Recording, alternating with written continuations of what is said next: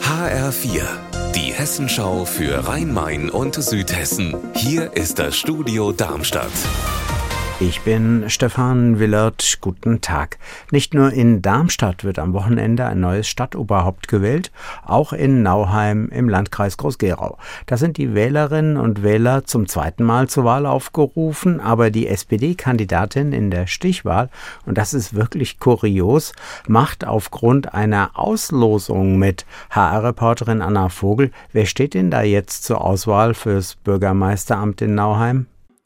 Zur Wahl stehen Rosalia Radosti von der SPD und der parteilose Roland Kappes. Der hatte in der ersten Wahlrunde rund 43 Prozent geholt.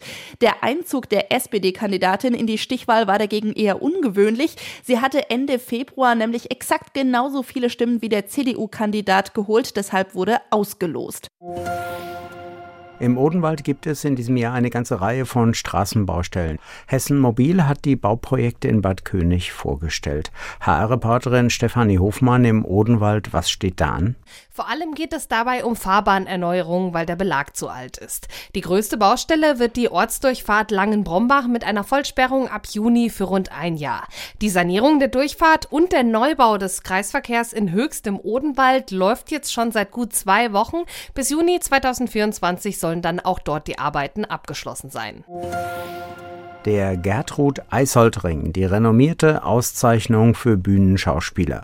Morgen wird der Preis wieder in Bensheim an der Bergstraße verliehen. HR-Reporterin Silke Kiefer, wer bekommt den Eisoldring in diesem Jahr? Ausgezeichnet werden die Schauspielerinnen Alicia Aumüller und Patricia Ziolkowska für ihr Zusammenspiel in dem Stück Ödipus Tyrann. Da spielen nur diese beiden Frauen mit, die schlüpfen abwechselnd auf der Bühne in alle nötigen Rollen und das fand die Jury so beeindruckend, dass sie gesagt hat, die haben das einfach beide verdient. Also zwei Preisträgerinnen, das gab es so noch nie in der Geschichte des Eisoldrings und der wird immerhin schon seit 37 Jahren in Bensheim verliehen. Unser Wetter in Rhein-Main und Südhessen. Ein Wechsel aus Sonne und Wolken am Nachmittag in Südhessen. Die Temperatur in Hattersheim am Main bei 11 Grad.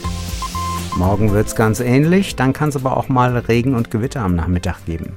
Ihr Wetter und alles, was bei Ihnen passiert, zuverlässig in der Hessenschau für Ihre Region und auf hessenschau.de.